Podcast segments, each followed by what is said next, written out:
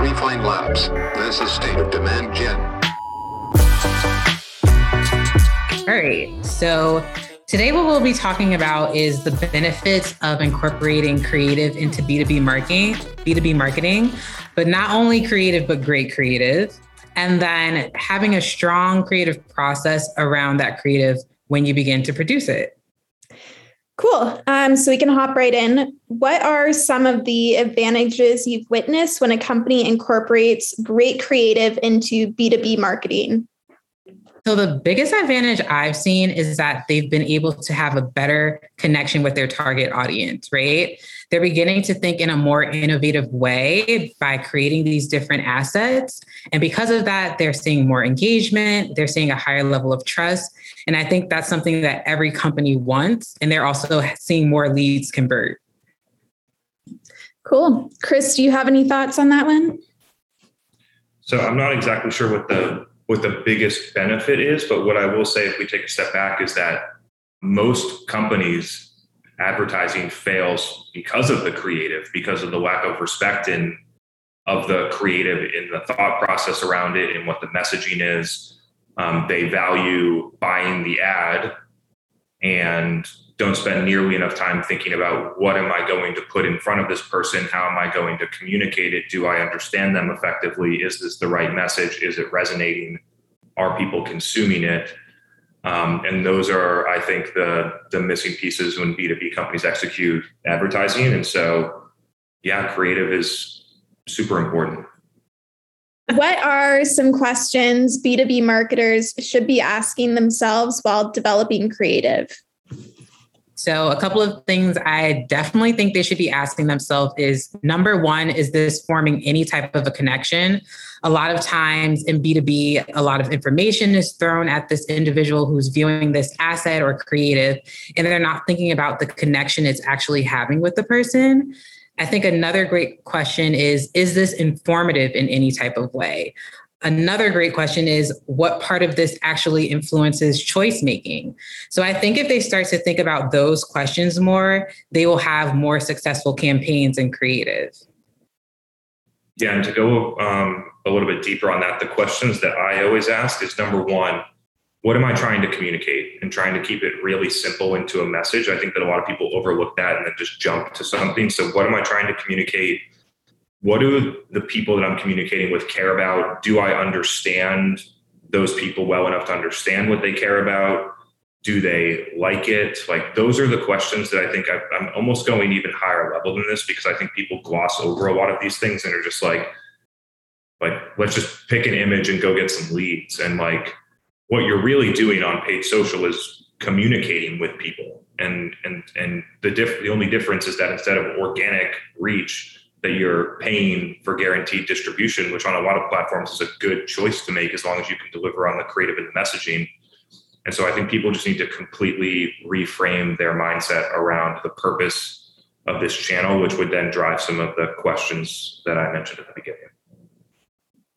I really like that point. Uh, I was also going to say that when I look at design, I look at it as a conversation. And when you're having a conversation with someone, you want to talk with someone that's approachable. You want to talk with someone that actually has a point of view. Looking at those things things are really important as well. Definitely. Awesome. Next question. Um, what should B2B marketers keep in mind while embracing creativity?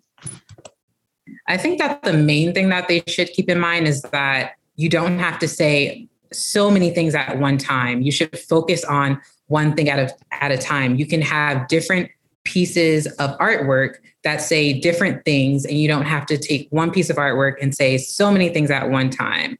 I think another great thing is showing that you have a point of view. This separates you from your competitors and it adds uh, value to your brand. Awesome. The first thing that popped into my mind is the difference between creative and creativity. And so I'm going to be answering this question in the form of creativity because I believe that um, a lot of creativity is lost in B2B because of the unnecessary guardrails that are put on, for instance, attribution, lead targets, other things that are set in this company which suppress creativity and suppress innovation. And so some of the things that I would be thinking about at the beginning to encourage creativity would be that you don't need to know how to exactly measure it. The, when you do it right away, com- I think companies just basically convince themselves that they shouldn't do it by trying to think about how they're going to measure it before they do it, as opposed to doing something, looking for a spark, which is obvious because your customers will tell you if it's working, and then continuing to go forward. And then once it's working, figuring out the appropriate measures in order to measure it. And so it's thinking about it working first and then it measuring it second, which is the opposite of what most companies do, which is why you don't see a lot of creativity in B2B companies, in my opinion. Great answer. Cool. Um, we can move on to the next one. What are some things B2B marketers should tap into when developing creative that can be used to their advantage? I think that the biggest thing they can tap into is storytelling. A lot of times, what I see is that different marketers are trying to just condense everything into one headline. And the biggest piece of creative I like to use are Facebook carousels. You're able to have a headline, and then you're able to speak to that headline with different values to tell a story. So I think storytelling is the biggest thing that they can tap into. And also, again, forming a human connection, which is not something that you see a lot in B2B marketing. So I'm going to go back into this. Uh, I'll go back into the storytelling um, component on this one. I think that the insight that I've had relatively recently is on the idea that the storytelling needs to be done in the feed. I think that again, another traditional mindset in B2B advertising is that people need to click in order for it to be effective. Um, and what we're finding is that um, give like in the example of a carousel like what is the value if somebody slides through six carousel slides and understands a little bit more about a problem that you solve or a little bit more about a customer that had success with you or a little bit more about your product? What's the value of that? And so companies are assigning no value to that in their measurement models. And so it basically doesn't incentivize them to tell stories because they're optimizing for clicks and the way that you optimize for clicks is go for wide targeting, enable LinkedIn audience expansion or Facebook audience expansion, or build lookalike audiences for your small TAM, or all these things that make no sense in advertising to lower the cost per click so that your data looks better. And you're actually not telling any stories, and the people that are laying on your website are a lot of the wrong people.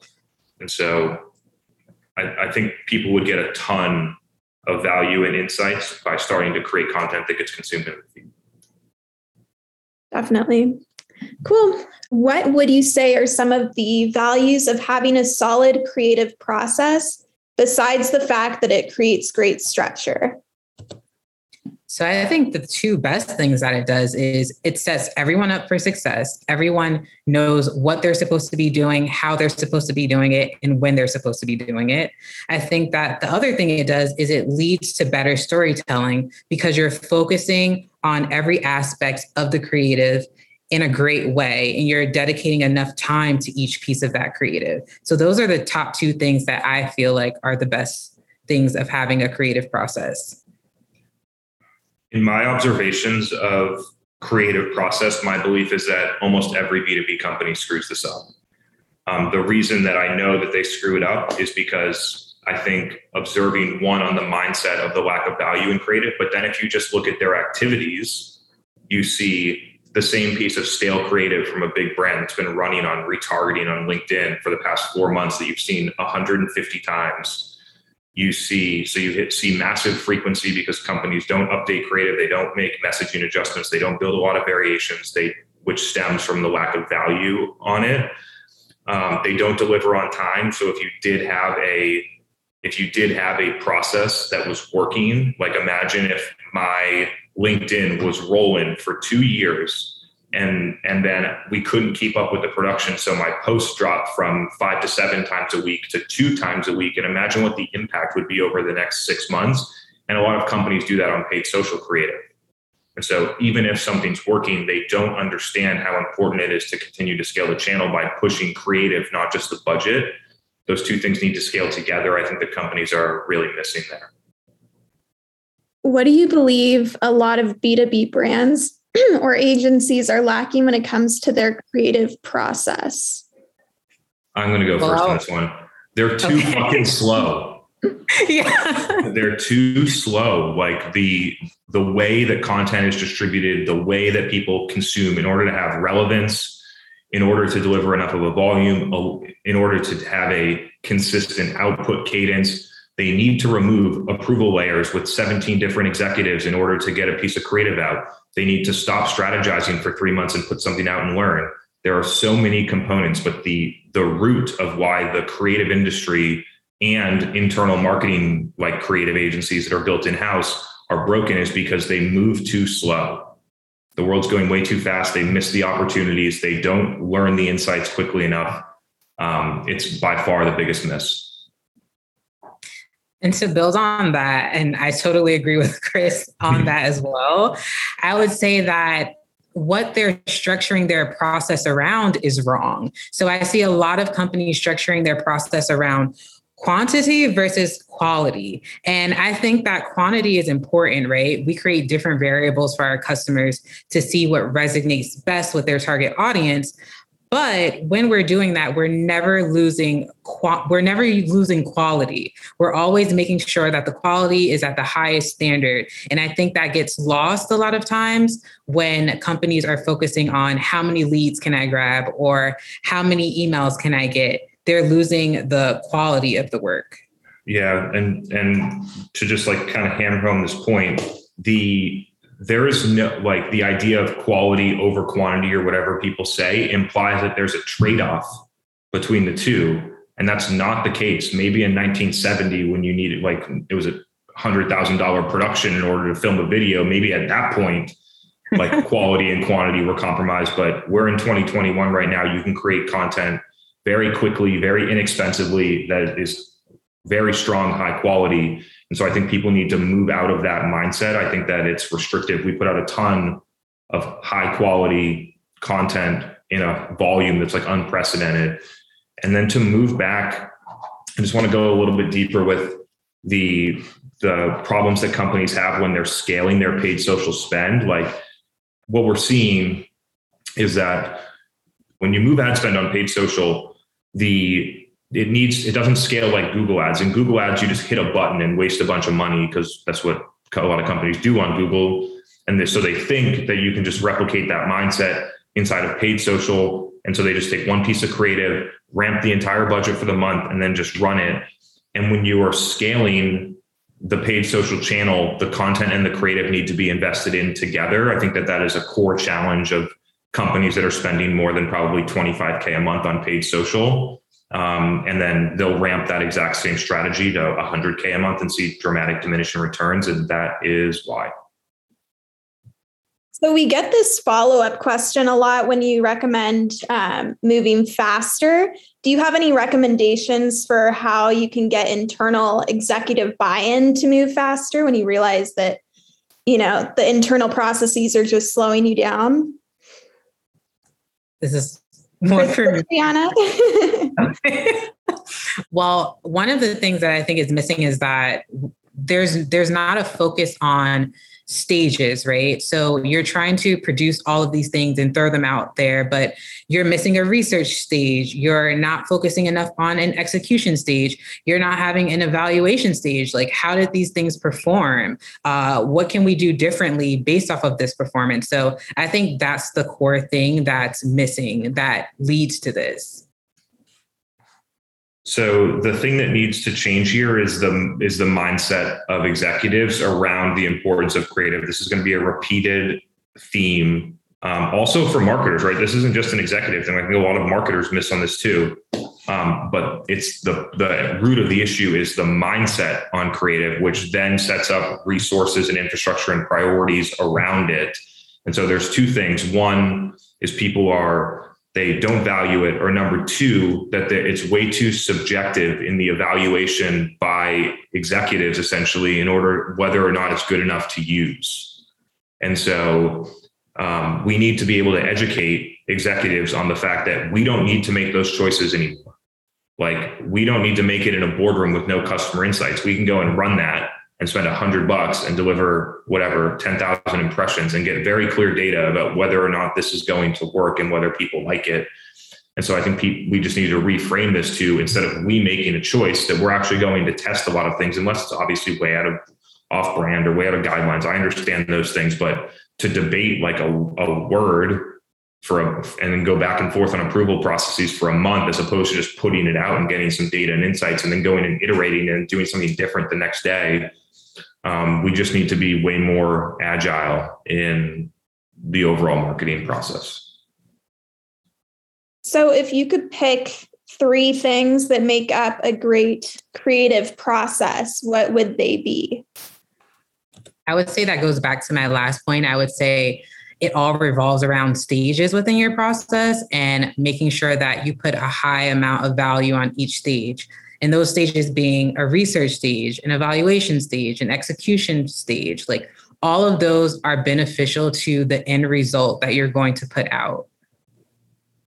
I'm going to go in a little bit of a different direction with this one. Um, so my three are strategy, talent, and consumer insights slash analytics. Those are the three that I think is are the recipe for a successful process. This is way more outside of the like nuts and bolts of, a, of an actual process and way more around like if you were going to make like a good uh, creative process, what are the things that you would actually need? What are the things that typically are missing where it doesn't work? And those are the those are the three big ones. I think lack of strategy, is a place where things break down. I think lack of talent is definitely one where it breaks down whether the talent is coming from messaging, whether it's coming from actual design, whether it's coming through distribution. There's a def- ton of different layers of talent in this process.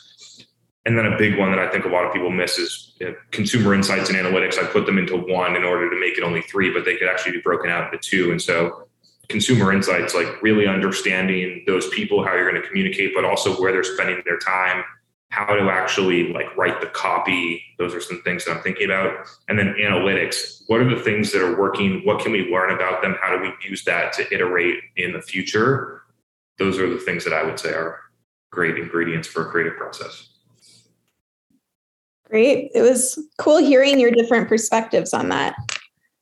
Um, we can pivot now. So, You've mentioned before, Chris, that there's not a lot of value behind creative in the B2B space typically.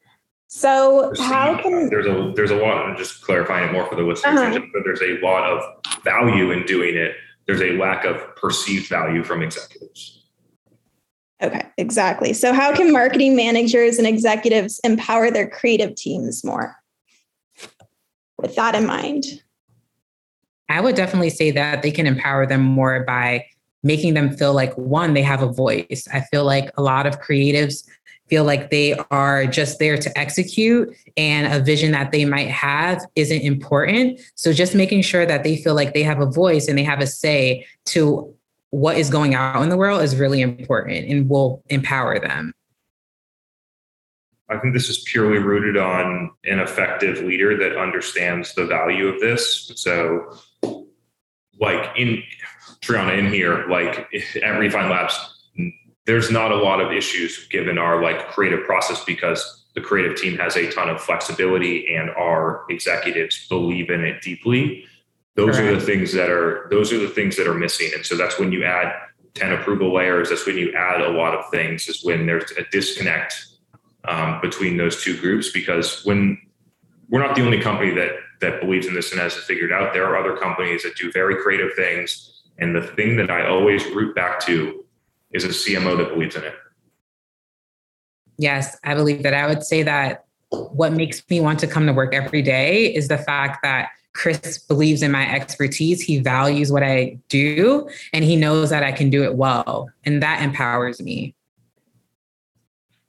Awesome. So here at Refine Labs, we've definitely seen the power of testing different variables of creative. Can you both talk a little bit more about the importance of this and maybe explain that more tactically? Yeah. So the biggest thing that I've noticed is that what they thought may have resonated with their audience isn't necessarily what resonates with them when they create these different variables. You're learning how to speak with the audience in a different way. You're learning what is more valuable to them and what's not valuable to them. I think that you also begin to see more conversion rates, higher conversion rates. You're learning uh, how to build more trust with them. I think that every time you create different variables, you're learning new things instead of sticking to the same thing that you think worked one time and repeating that over and over and over again. Yeah. So the, the process that we have here is called rapid messaging testing, but it also involves the creative variation inside of this. And so what we do is that we create several different designs and three three different copywriting variations per design to have basically six total messages for that camp messages and design variations for that campaign. And when you look at the data between the, the lowest performer and the top performer, it can be up to 5x better engagement rates of the top performer versus the lower performer. And so being able to to go through and run a different variation and use the testing to identify which one works bet, the best in order to move forward and drive better results for the campaign is hugely important. But what most companies do is they just create one.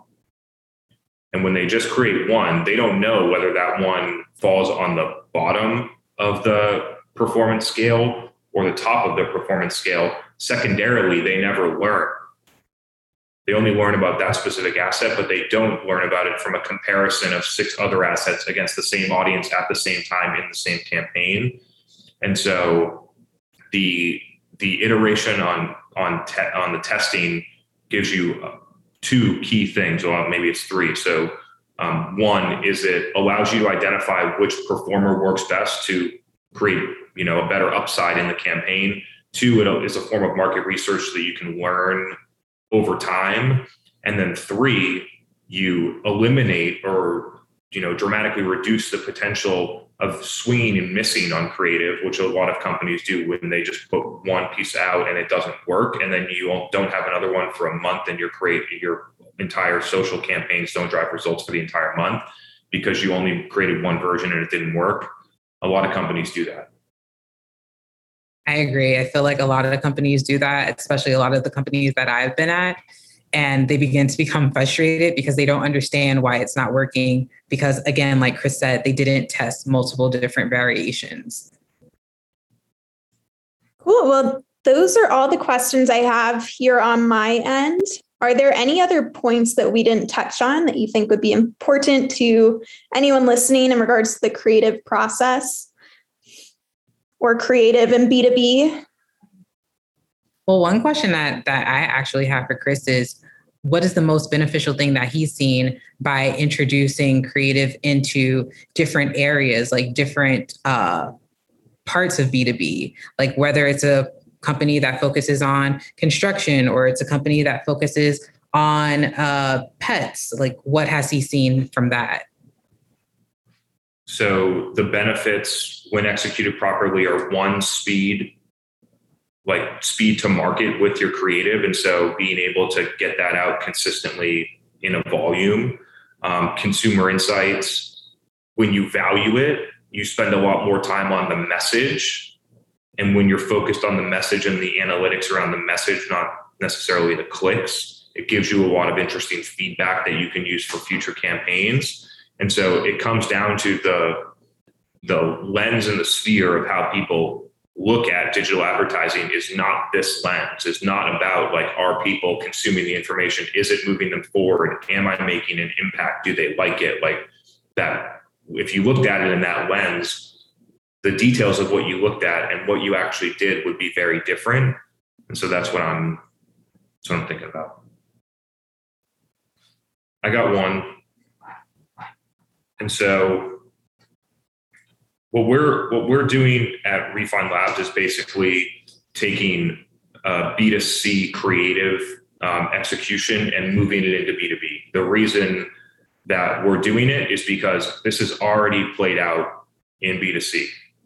And uh, throughout my career, I've basically just looked at what happened or what was happening in B2C and then moving it into B2B. And all the B2B people are like, oh, that's for consumer. It's like not going to work, blah, blah, blah, blah, blah. And then figuring out how to repackage it because it may come through in a different way in B2B. And then being two to five years ahead of every B2B company because they all think the same way. And so the impact and the importance of creative has shown itself in B2C from 2012 to 2017 and continues to do so on Facebook and Instagram and TikTok and Snapchat. And so it is obvious to me that it also matters just as much in B2B on Facebook, Instagram, TikTok, LinkedIn, Snapchat, wherever you are. This is an obvious shift that B2B companies are not recognizing. And so I couldn't push them harder to consider it differently because it's guaranteed to happen. It's already it's happening. And I would say that I love that's one of the things that I love most about Refine Labs is that we're taking a B2C approach to this B2B creative, which makes it fun because everyone thinks like, oh, B2B creative has to be boring. And I say all the time, it doesn't have to be. It's the way that you execute it. Like your messaging can still have personality, your creative and visuals can still look engaging. So I love our approach to that and a to, and a note for the listeners: a B 2 C approach on creative, not on media. Right? It's a it's very different. And so in B 2 C, when you look at how you run media, it is conversion based e-commerce, transactional, direct response stuff that does not play in complex 50k plus ACV type of software deals. But a lot of companies execute the media like B2C because they're trained that way by the Facebooks and the Googles to do it that way and then measure on the lead, not the revenue, because if they looked at the revenue, it would tell them not to do it. And so, just a distinction there, we're bringing B2C creative mindset into a B2B media execution, which would involve some form and combination of account based marketing, demand, and brand. Thanks for clarifying that. That was helpful. Um, any last thoughts? I think we're good to go. This was awesome. great. Hey everyone, thanks for checking out this episode of the State of Demand Gen podcast. You know, it's crazy to think that now more than 15,000 demand marketers, sales reps, product marketers, field marketers, CMOs, and everything in between are listening to this podcast and getting a ton of value out of it. And so if you've been listening to the podcast and you've been getting value out of it, I would really, really, really appreciate if you could leave a rating in the podcast section. It would mean a lot to me. Thank you, and see you for the next episode.